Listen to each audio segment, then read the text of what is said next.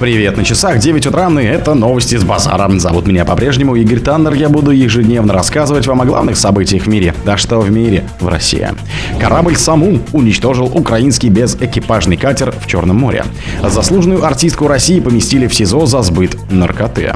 В Батуми решили не допускать россиян и белорусов на фестиваль рекламы. Мультфильм «Тима и Тома» вышел на платформах в Южной Корее. В России смогут создать жаростойкий бетон из отходов металлургии. В России знают, как использовать искусственный интеллект в борьбе с раком. Спонсор подкаста Глаз Бога. Глаз Бога это самый подробный и удобный бот пробива людей, их соцсетей и автомобилей в Телеграме. Корабль «Самум» уничтожил украинский безэкипажный катер Черном море, сообщила Минобороны. 14 сентября около 16.30 вооруженными силами Украины осуществлена попытка атаковать морским безэкипажным катером ракетный корабль на воздушной подушке Черноморского флота «Самум» в акватории Черного моря. В ходе отражения атаки безэкипажный катер противника уничтожен огнем и штатного вооружения корабля, рассказали в ведомстве.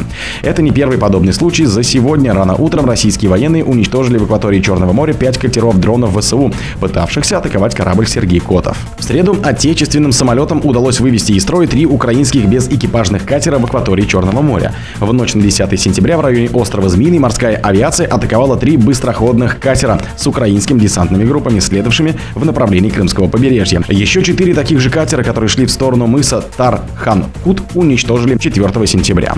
Кроме того, украинский отряд пытался высадиться в Крыму 30 августа, тогда российские военные также ликвидировали четыре катера и около 50 человек. Железнодорожный районный суд Пензы поместил под стражу до 25 октября заслуженную артистку России Рамилю Искандер Хисамову по делу о покушении на сбыт наркотиков, сообщили в пресс-службе суда. Постановлением суда Хисамовой избрана мера пресечения в виде заключения под стражу, сказала собеседница агентства. По ее словам, арестованный вменяется часть 3 статьи 30 пункт Г, части 4 статьи 228.1 УК РФ покушение на незаконный сбыт наркотических средств крупном размере. Решение было вынесено 31 августа, однако известно о нем стало только сейчас. В пресс-службе уточнили, что защита обжаловала постановление об аресте, но апелляционной жалобы еще не рассматривалась. Как сообщил источник, в силовых структурах Искандер была задержана в Москве после того, как у нее дома и в машине нашли в общей сложности около 2 килограммов мефедрона. В Батуми решили не допускать россиян и белорусов на фестивале рекламы.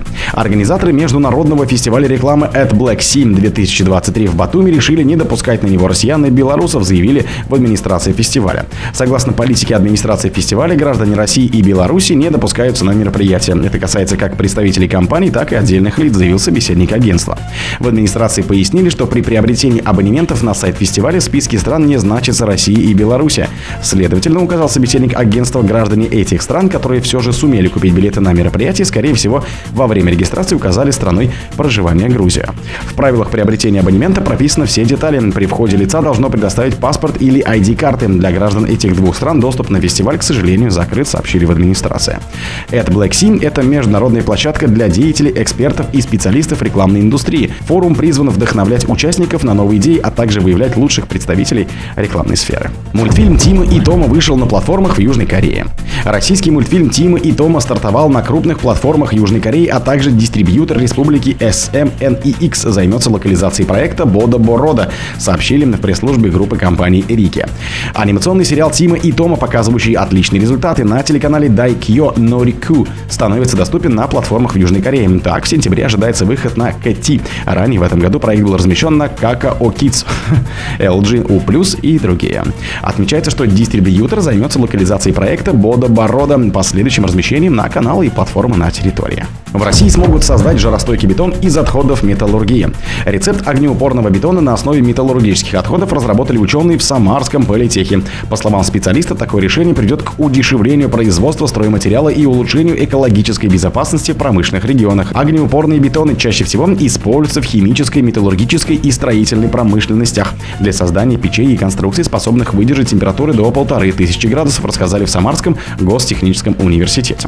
Чтобы смесь для изготовления стройматериала затвердело. Вяжущее вещество, которое придает раствору пластичность, необходимо добавить отвердитель. Именно от его способностей и свойств будет зависеть прочность итогового продукта, дополнили в ВУЗе. В России знают, как использовать искусственный интеллект в борьбе с раком. В Москве проходит международный форум онкологии и радиотерапии «Ради жизни» for Life.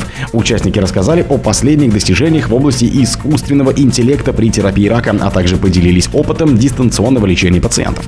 Согласно научным данным, рак шейки матки – основная причина смерти женщин от 30 до 39 лет. В России на него приходится 5% всех онкозаболеваний. Это второй по распространенности диагноз у женщин возрастом 30-59 лет после опухолей молочной железы. По словам врача лабораторной диагностики Национального медицинского исследовательского центра радиологии Минздрава России Натальи Баяндиной, качественной диагностике РШМ в стране препятствует несколько факторов. Это несоблюдение периодичности и чистоты медицинских осмотров, дефицит оснащения и кадров, главным образом цитологов и гинекологов, повышенная врачебная нагрузка, поступление негодного материала для исследования, а также слабый контроль за выполнением скрининга. О других событиях, но в это же время не пропустите. У микрофона был Игорь Таннер. Пока.